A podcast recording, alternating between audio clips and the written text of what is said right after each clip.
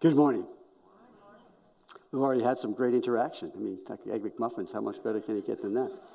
Uh, I did want to, I'll say this every week just in case there's people here that haven't heard this, but our focus dinner is not a business meeting. So it's, I think it's one of the best things you could come to if you're new to Calvary, you're trying to find out what we're about. That's the, that's the dinner to come to. So uh, that's the focus dinner. Also, through the month of January, as we're doing this series, we've done this for a few years now, we're taking 2022 prayer requests, and they look like this, and I think they're, yeah, you, so you see them there. So that's for you to fill out a prayer request. You can put two in there, you can put four in there, however many you want. We'll take them through January and then we're going to be praying over them as we did last year. In fact, we already started praying over the ones that we, had, we got last week. So we'll be praying over them at our hour of prayer on Saturday mornings. I also send them out. So last year, we had about 350 prayer requests. Each one of them was prayed for individually 10 times. So it's just a, a fantastic way that we can come before the Lord in prayer. God is pleased when we pray. God's the one that made the thing up. He said He wants us to pray. And when we ask, we receive, we seek, we find, we knock, and we get direction. So please put as many as you want in there. They will be prayed for often this coming year as they were last year and the years before that. So, would you stand in Exodus and with your Bibles in Exodus chapter 16? I'm going to read. Now, am I am I echoing? Yes. Okay, okay, okay, okay. We'll try and fix that. that, that, that. No. I thought it was my head, but it's it is echoing a little bit. Okay. So we're working on that, right there, Russ? Okay, thank you, Russ. Give it up for Russ. He's okay. So Exodus 16, we're going to look at the chapter this morning. It's one story. I'm going to read just the first five verses. Then we'll do a little uh, responsive reading from part of Psalm 105. So here we go. Exodus 16, verse 1. And they journeyed from Elim, and all the congregation of the children of Israel came to the wilderness of Sin, which is between Elim and Sinai, on the 15th day of the second month after they departed from the land of Egypt. Then the whole congregation of the children of Israel complained against Moses and Aaron in the wilderness. And the children of Israel said to them, Oh, that we had died by the hand of the Lord in the land of Egypt, when we sat by the pots of meat and when we ate bread to the full. For you have brought us out into this wilderness to kill this whole assembly with hunger. Then the Lord said to Moses, Behold, I will rain bread from heaven for you and the people shall go out and gather a certain quota every day, that I may test them whether they will walk in my law or not. And it shall be on the sixth day that they shall prepare what they bring in, and it shall be twice as much as they gather daily. Responsive reading. I'm going to read the even, beginning of verse 26. There's 26 and the even verses. If you would follow together in the 27 and the odd verses, here we go. He sent Moses, his servant, and Aaron, whom he had chosen.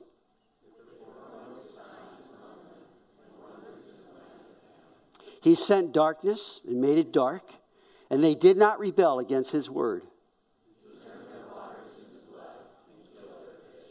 Their land abounded with frogs, even in the chambers of their kings.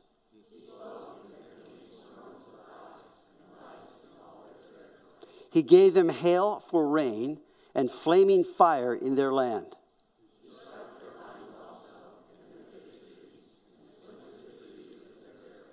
He spoke, and locusts came, young locusts without number.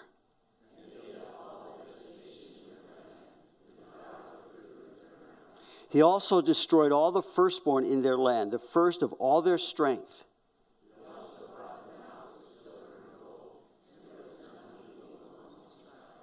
Egypt was glad when they departed, for the fear of them had fallen upon them.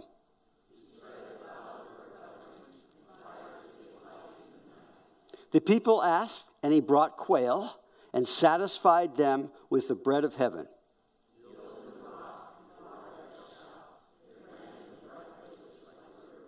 For he remembered his holy promise and Abraham his servant.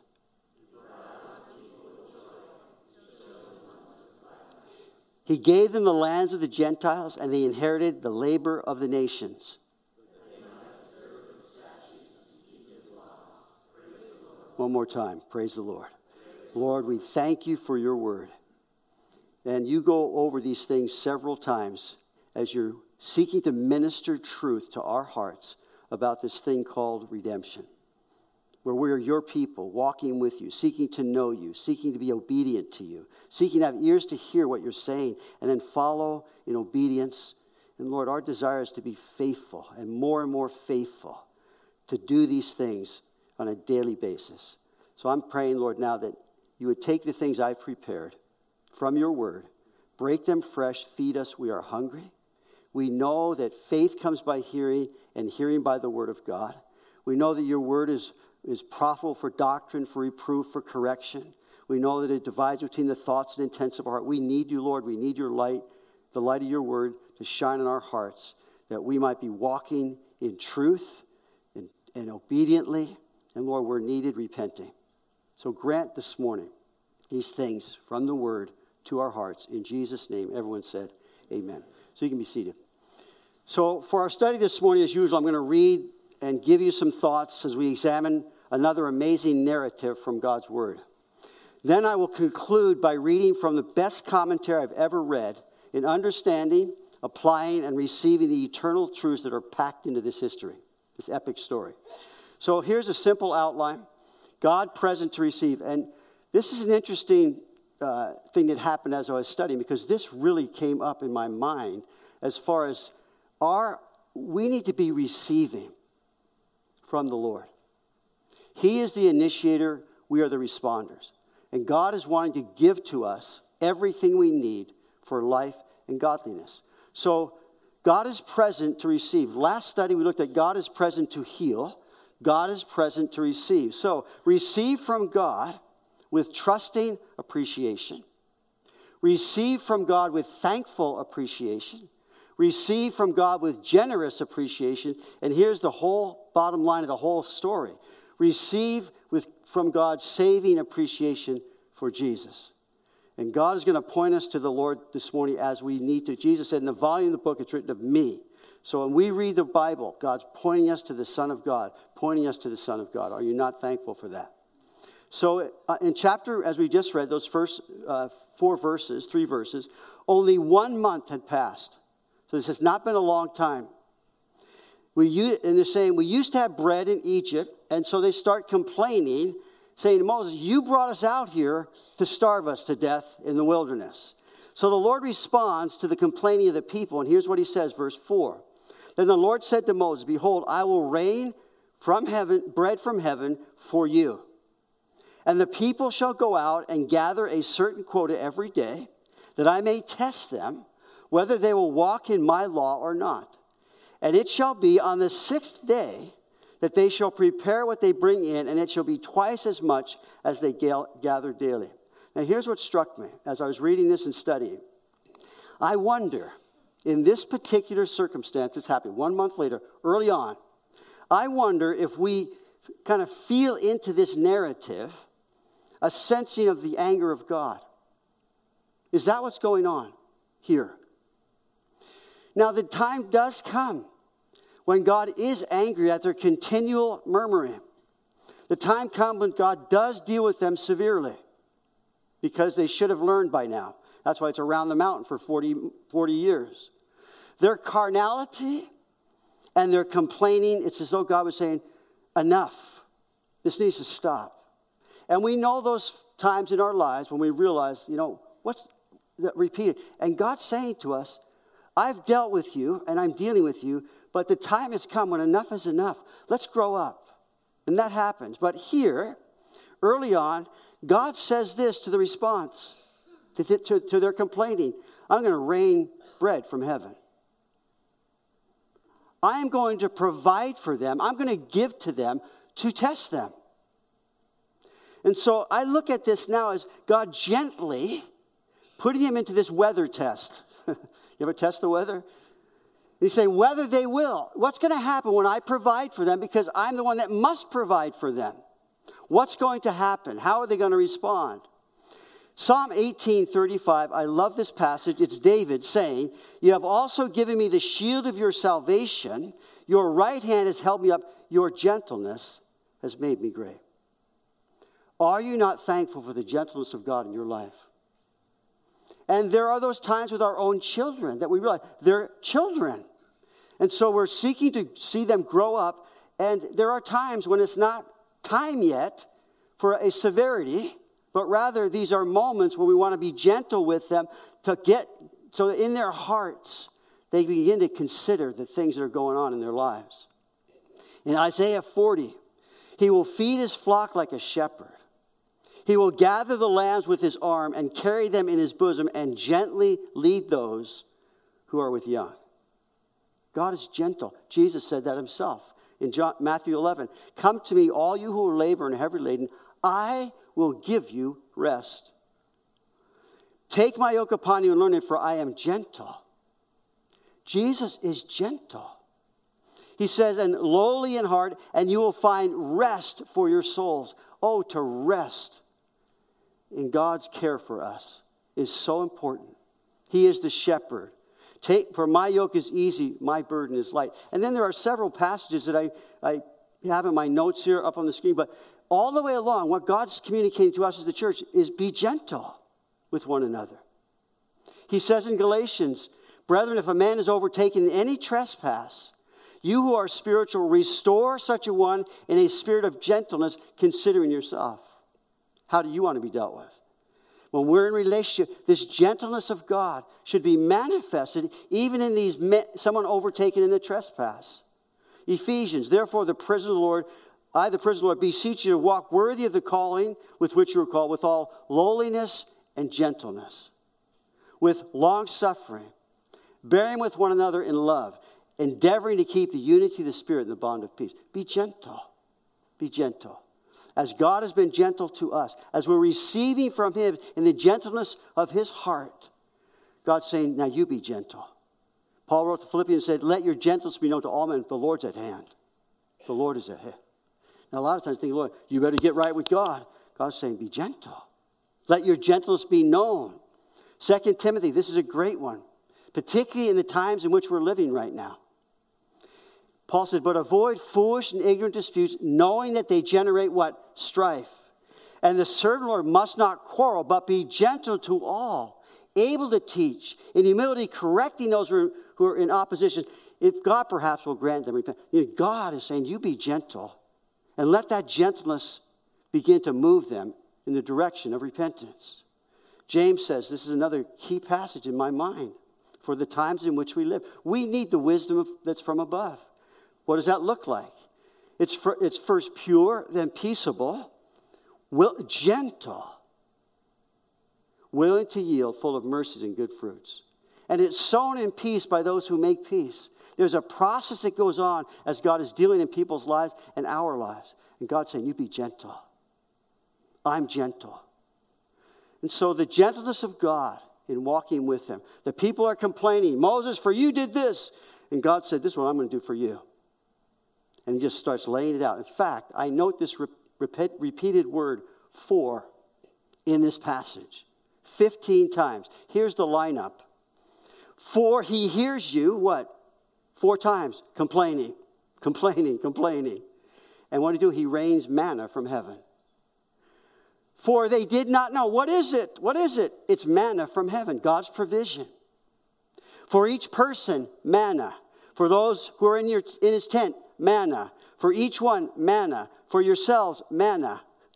For the Lord has given you manna, what? For your rest. The Sabbath day. God's provided. He's answering the, these complaining hearts.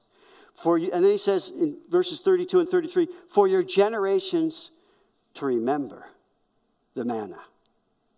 In this case, to remember the Lord. And so God is for us, not against us. The Lord will rain down from heaven. That means plentiful supply. Now, do you guys know anything about rain? Do you like the plentiful supply in the Northwest? He says there's a quota, a certain quota every day. What is it? One omer. And then on the sixth day, two, to, ha- to be prepared on the sixth day for the seventh day of rest.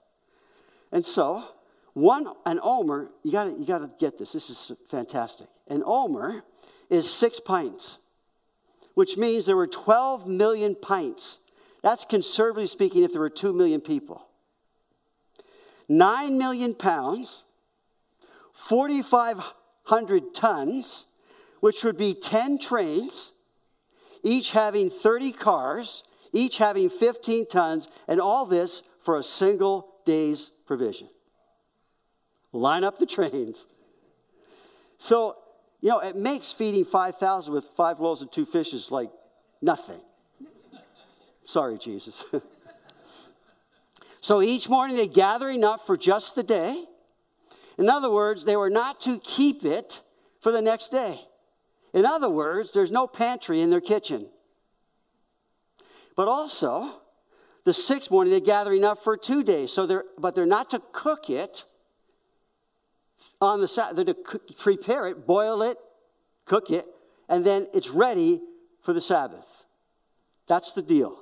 So their response. Then Moses and Aaron said to all the children of Israel, this is verse 6 At evening you shall know that the Lord has brought you out of the land of Egypt. You're going to know it because he's going to provide for you, he's going to take care of you. And in the morning you shall see the glory of the Lord, for he hears your complaining against Lord. But what are we that you complain against us? Also Moses said, This shall be seen when the Lord gives you meat to eat in the morning and in the morning, in the evening and in the morning bread to the full.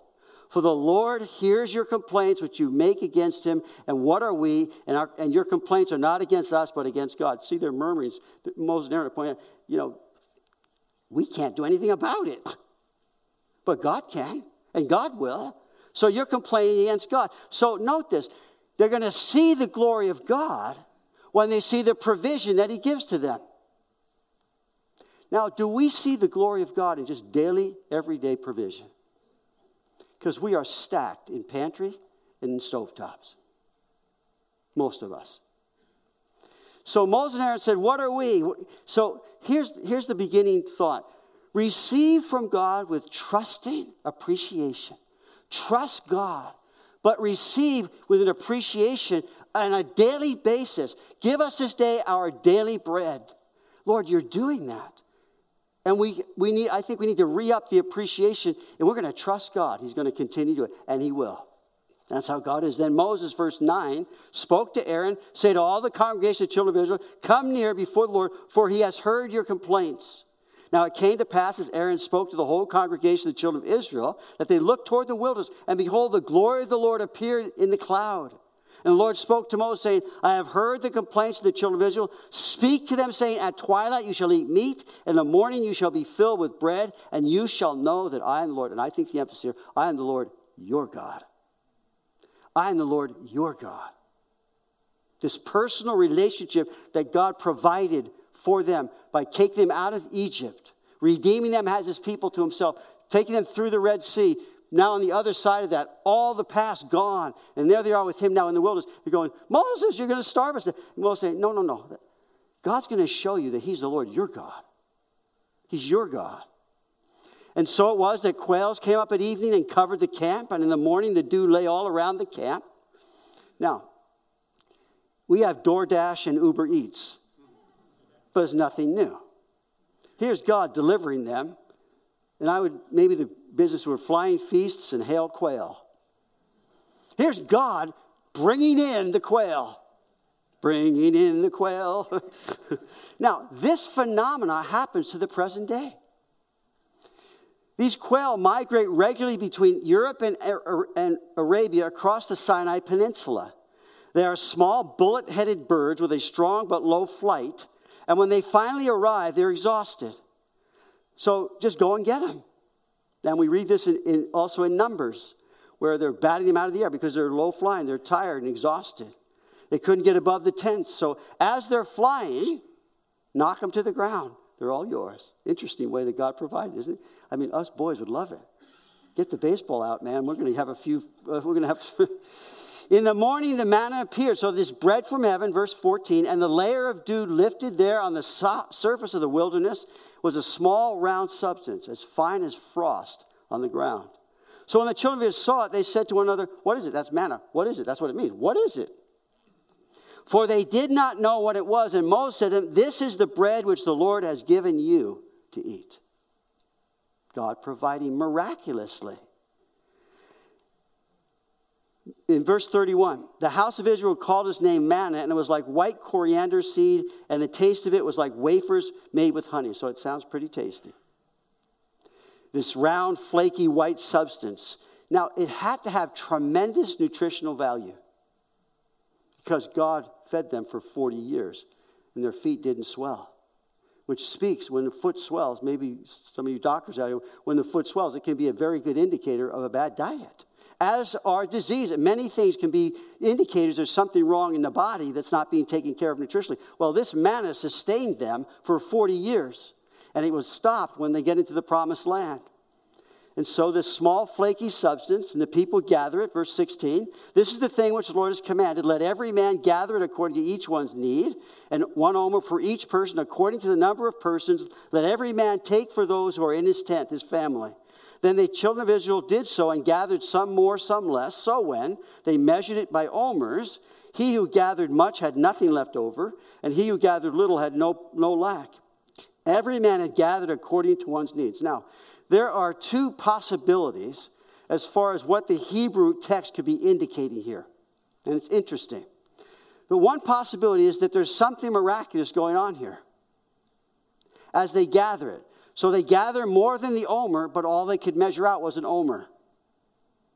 Or they gather less than an omer, but they would still pour out an omer. The, the question is have they gone out to gather?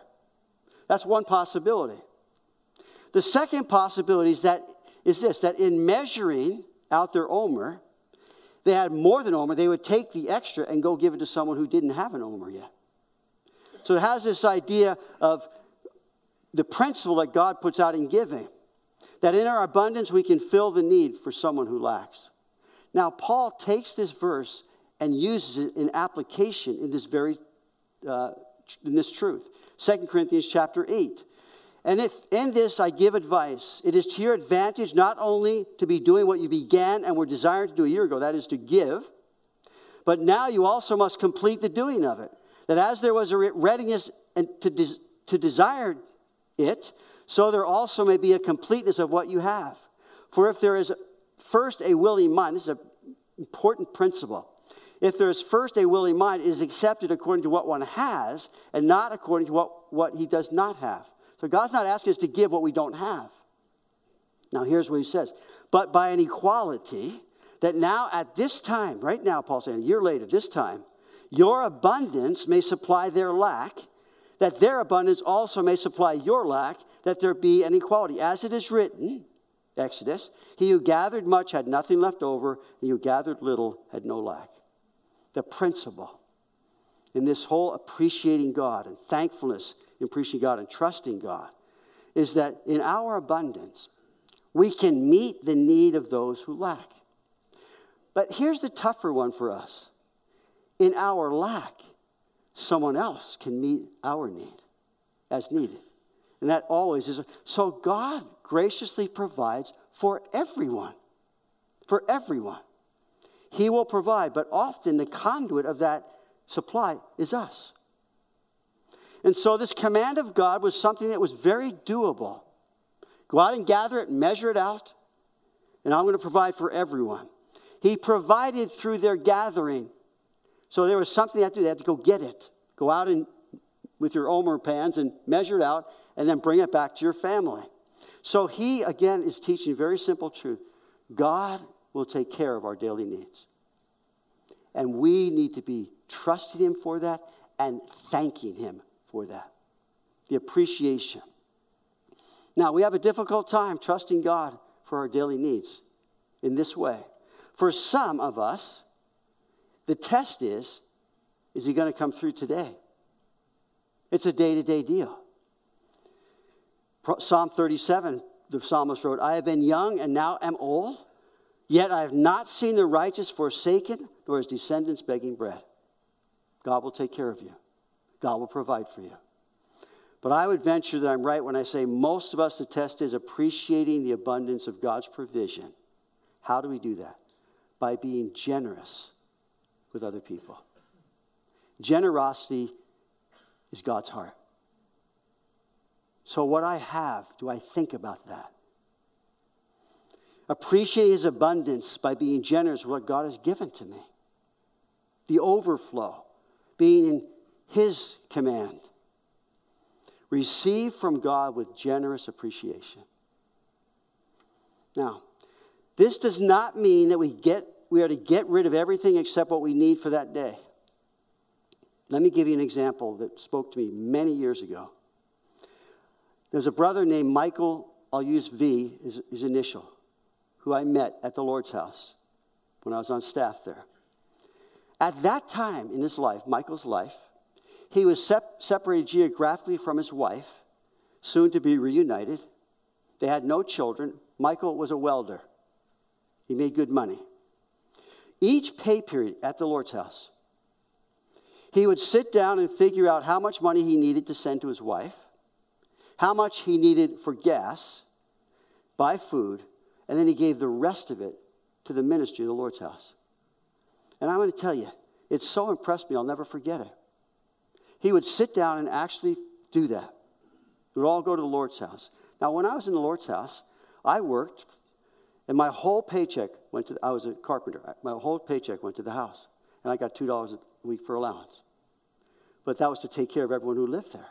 I didn't think much of it. It was a tremendous five years of seminary. So, as another example, is a while ago again. I was talking to Pastor Mick Ewing, who at the time was the pastor of Calvary Chapel in Juneau, Alaska. They were heavily involved in church planting work in Russia. I was wondering how he was able to afford so many trips to Russia. They were going there all the time. He told me that he was at a conference a couple of years earlier, and at that time, he and his wife were in the process of researching IRAs, retirement funds, and all of that. As he was sitting at this conference, the Lord spoke to his heart and asked him a question How come you are so willing to make investments in your kingdom, but not willing to make investments in my kingdom? Mick was so stirred. He went home, talked to his wife, and together they agreed to take the money that they had been saving and invest it in the work in Russia. Now, lest you under, misunderstand what I'm saying, I am not advocating we all go out and close our savings accounts, forget about retirement, and go on missionary trips. I'm not saying that. However, I do think, I know so in my own life, that we need to take a good hard look at what we are doing with our earthly abundance. Are we investing in God's kingdom? Or is our kingdom the main priority and God's is second, fifth, or not at all? It's a searching question, is it not? Are we exchanging them for heavenly riches? Or are we holding on to them for temporal wants and thereby losing any eternal values that were there for us? Jesus put it this way Do not lay up for yourself treasures in, on earth where moth and rust destroy and thieves break through and steal. But lay up for yourselves treasures in heaven, where neither moth nor rust destroys, and where thieves do not break in. And then he said this For where your treasure is, there will your heart be also. He did not say where your heart is, there will your treasure be also. It's where your treasure is. So, what is my heart doing concerning my treasures? God said and this is what we go through this every year at our focus dinner, so this is a little bit of a pre focus dinner. But God said his beginning line is 10%, a tithe of all of our increase is given back to him for him to do as he would. So we're going to trust him, we're going to thank him, we're going to do the minimum. Bottom line for God. God said, to not trust him with this. We're actually robbing him. Malachi. Will a man rob God? Yet you have robbed me. But you say, In what way have we robbed you? In tithes and offerings. You are cursed with a curse, for you have robbed me, even this whole nation. Bring all the tithes into the storehouse, that there may be food in my house. And notice this, and test me. Try me. God's saying that to us. Try me. See if what I'm saying is true. Try me says the Lord of hosts, if I will not open the windows of heaven and pour out so great a blessing that you can't even contain it, there's not room enough for it. Now, that's not saying if you give 100, you're going to get 500 back. And there's teaching like that. No, You're going to open the windows of heaven and pour out blessings and blessings and blessings. God blesses this whole idea of trusting and thanking Him with just bear the 10% of the 100% that He gives to us. How do you look at that?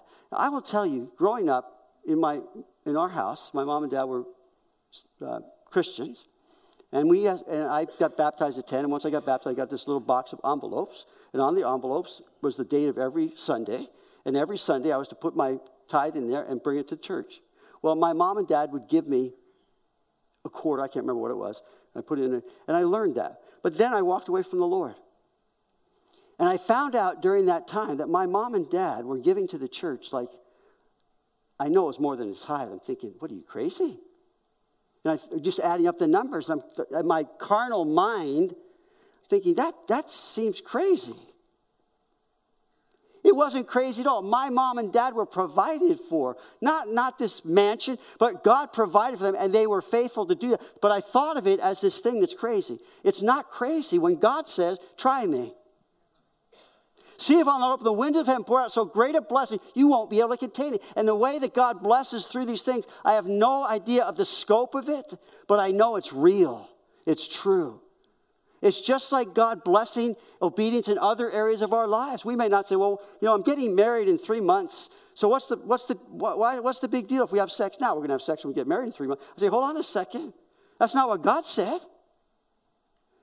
I can't tell you that you'll be able to say, well, I had sex and then this is what happened, but something is taken away when we're not obedient to God's commands through which He wants to bless our lives. Something's lost. We may not be able to put it down on a list, but something is lost because God knows what He's talking about. He knows how to bless us. We will never outgive God because God gives us all things to enjoy. And so, I could go on this, and I, I think I will, just to, for my sake and for us, to think this thing through a little harder. Because lest we get comfortable with the minimum, 10%, Jesus had a startling moment with his disciples. In Mark 12, it says, Now Jesus sat opposite the treasury and saw how the people put money into the treasury. And many who were rich put in much. Now, it doesn't say how much, it says how. Then one poor widow came and threw in two mites, which makes a quadrans like a pittance, like nothing. So he called his disciples to himself and said to them, Assuredly I say to you that this poor widow has put in more than all those who have begun, who have given to the treasury, for they all put in out of their abundance, but she out of her poverty put in how much? All that she had, her whole livelihood. Does that convict you? See, how God sees these things is far different than how we put value. God's looking at how it's done and the person that's doing that. The measure is not how much, but in what I keep for myself. And Paul said that it's according to what we have, not what we don't have. One more note, and I'll move on because I want to communicate this. For the record, Calvary Chapel South, if you come any time, we do not emphasize money. We want to emphasize stewardship. And we, ho- we have a class, Financial Peace, that we, we've done regularly just to help us all with our finances and how we manage money and how God's principles apply to how we live our lives and our money. So we hold to the, this premise where God guides, God provides. Where God guides, God provides. And so, in, in that, He does and He has. I'll tell you for the church, when COVID hit, we really didn't know what was going to happen financially with the church. Now, this is a spoiler for this focused dinner. I want to tell you that God has pre- provided beyond our wildest prayers our fellowship here. I thank God from whom all blessings flow. But I also will say, I thank God for you who have been the conduit for the blessings of God financially for our fellowship. I do not know, nor do I want to know, who gives what.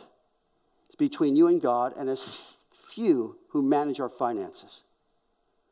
Those who are doing that, managing our finances, I want to tell you, are a proven character who I trust completely. People that have proven themselves able to handle that knowledge.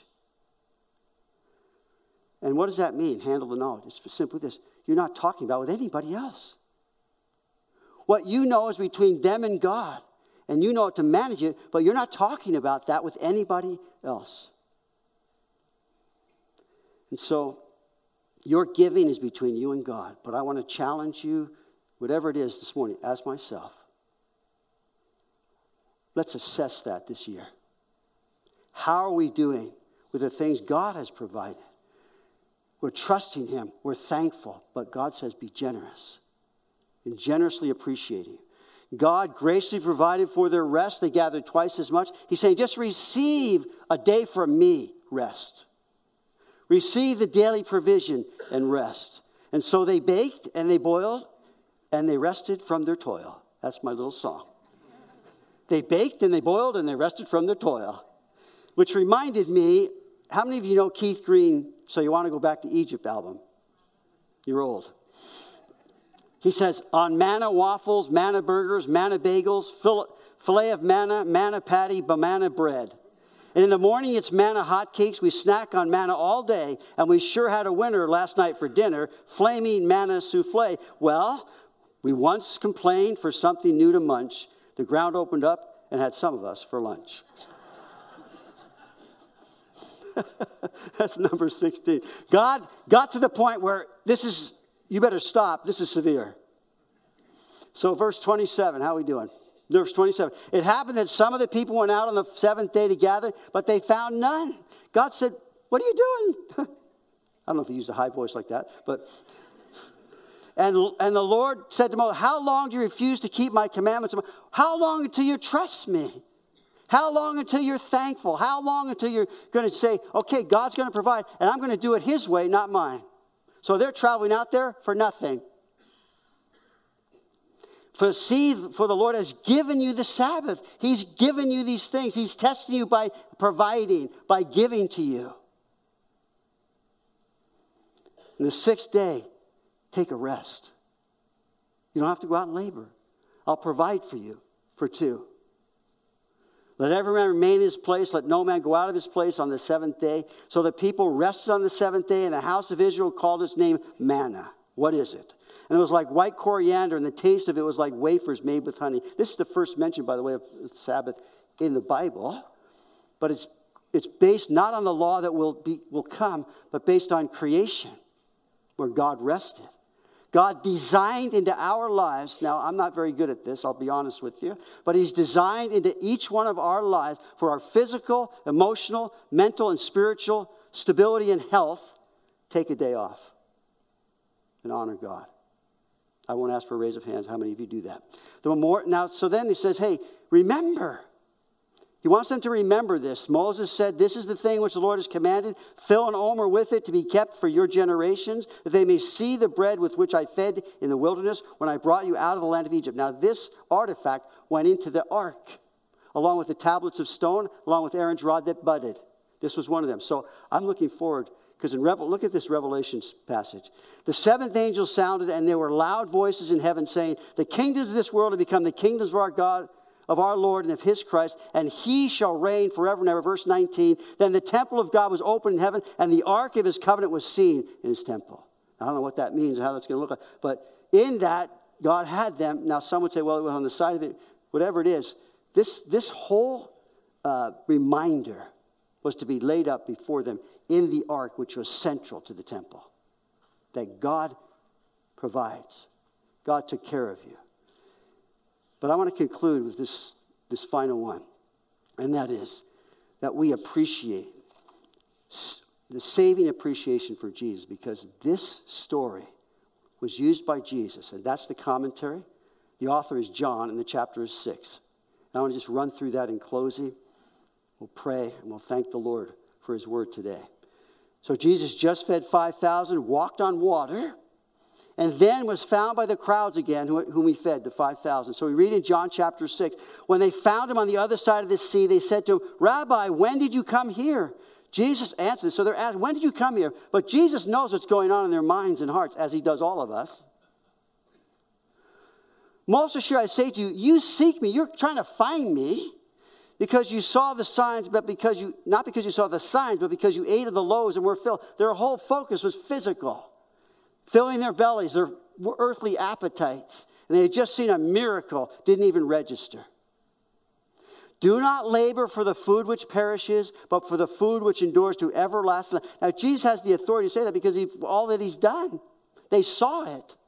So Jesus saying, don't labor for the food that perishes, but for that which endures to everlasting life, which the Son of Man will give you because God the Father has set his seal on. He's approved him. He's uh, acknowledged that he is the Son of God, my Son, whom I'm well pleased. So, why were they seeking Jesus? For the loaves of bread to have their bellies filled. Ecclesiastes 6 7 is a timely passage. All the labor of man is for his mouth, and yet the soul is not satisfied. A telling verse from even our last study. So, why were they seeking him? What they should be seeking instead is what lasts to everlasting life. So, the question what are you seeking first in your life? What is the most important thing in your life? What are the passions that drive your life? You see, many people spend their lives pursuing material things money, houses, cars. Many people spend their lives pursuing fame and power to be seen by men as great. Many people spend their lives pursuing this thrill and the next one. But all these things are temporal. They will not last. Listen, what will last is you, your soul. That's what's going to last. Your car won't. Your job won't, your houses won't, your party won't, your drugs won't, your affair won't. They will all one day be over, done, gone. The only thing that will be left is you with God. Then what will you do? Have you prepared for that? Are you preparing for that? One day you'll look back, and maybe you already have, or already are, and realize you ignored the most important thing in your life, and that is you ignored God. And you ignored your relationship with God. The sands of time slip quickly through the hourglass of a lifetime. In a blink of an eye, we look back, what, what happened? to those 60, 50? What happened to those years? Here's the deal there are no redos, but there's a, a redemption that can put it all behind and start this life with God. And how many years ago was that for you? Is the passion growing for God? Is the understanding that my life is in his hands and he's put in my hands in abundance. Is it my understanding that what am i doing with those things? That has to be reevaluated i believe daily. How am i going to live today in my relationship with god? Life is too precious to let it slip by. It's a vapor that's here and gone. It's too short to waste on frivolous things that don't matter. So my heart to god search my heart know these things. See if there's any wicked ways and lead me in the way of everlasting. God, take hold of my heart even today as I'm hearing the word or teaching the word. Give, get hold of my heart that I'm living my life in appreciation, trusting you and thanking you and being generous what you've given me. But most of all, centered to all of that is that I am appreciating the salvation that's mine because I know Jesus. And I love Jesus. And I want to walk with Jesus. And that is an endeavor that's worth every nook and cranny of my energies to stay walking with Him. The test that come, am I going to stay walking with Him? The energy I'm exerting, is it to walk with Him and by Him and with Him? And be careful when you ask yourself, what do I spend my time on? Be careful because that's not an easy thing to assess sometimes. Is Jesus really numero uno? Is he really number one? Is he really the passion and drive of my life? I might think one thing, but reality is, as the Holy Spirit searches my heart, even in this study, there are things that continually need to be brought to God and say, I'm thankful. I'm going to trust you. I'm going to be generous in my life in living like you want me to. And I'm going to thank you for your son, Jesus Christ, saving me. And that's what Jesus said. This is the work of God, that you believe in him. That's what God's looking for. That's the obedience. Believe in him. Put your trust in him. Adhere to him. Rely on him. After the Wednesday study, someone came up to me and said, You know that word abide? What does that word abide mean? If you abide in me, my words abide in you, you'll ask what you will shall be done. The word abide just says, stay at it, hang in there, remain with Christ. And so Jesus said, our fathers ate man in the wilderness, as it written, He gave them bread from heaven to eat. Then Jesus said, Most sure I say to you, this is John 6 30. Most sure I say to you, Moses did not give you the bread from heaven, but my Father gives you the true bread from heaven. For the bread of God is he who comes down from heaven and gives life to the world. Then they said to him, Lord, give us bread always. I mean, when you hear that, it's so inviting. So the work of God is that we believe him, believe in Jesus. He is God's provision. He is the true bread. He is the bread from heaven. He is the bread of life, Jesus is. So, how do we do that? Come to Jesus. For everything you need, come to Jesus. You know, he said, The bread of life, I am the bread of life. He who comes to me shall never hunger. Come to Jesus today, this morning. Secondly, partake of Jesus in, in relationship with him eat his flesh, drink his blood, which Jesus is pointing to as spiritual truth that through the cross of Jesus Christ, his death, burial, and resurrection, we have life and life more abundantly. And Jesus points that in the same passage the bread of life, unless you eat my, my flesh and drink my blood, you have no life.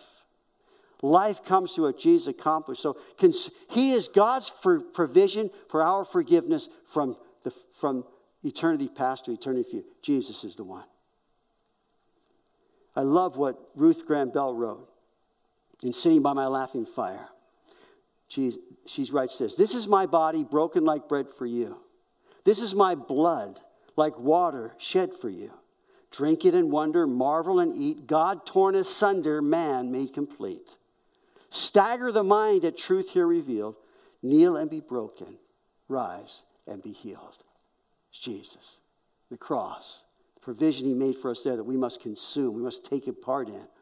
And then John chapter 6, 60. Therefore, many of his disciples, when they heard this, said, This is hard of a saying. Who can understand? They, they can't grasp what he's saying. What he's saying is, you can have a relationship with God through me, who is the provision for your very life, not only here, but for all eternity.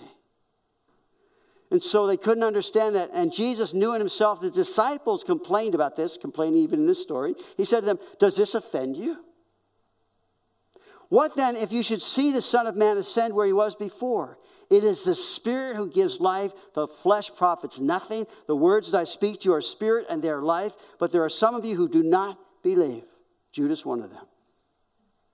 The opportunity is there to partake of Christ, to have relationship with God through the forgiveness on the cross. Then Jesus said to the 12, Do you also want to go away? Classic verse. But Simon Peter said to him, Lord, to whom shall we go? You alone have the words of eternal life. Have you found that to be true? We need to find it every day. That's true. Where are we going to go? It's Jesus. And so he hears you and he sent Jesus. You didn't know at some point in life what it was, but you found out it's Jesus. And for each person, it's Jesus. For those who are in, his, in their tents, it's Jesus. For each one, it's Jesus. For yourselves, it's Jesus. He is the bread of life.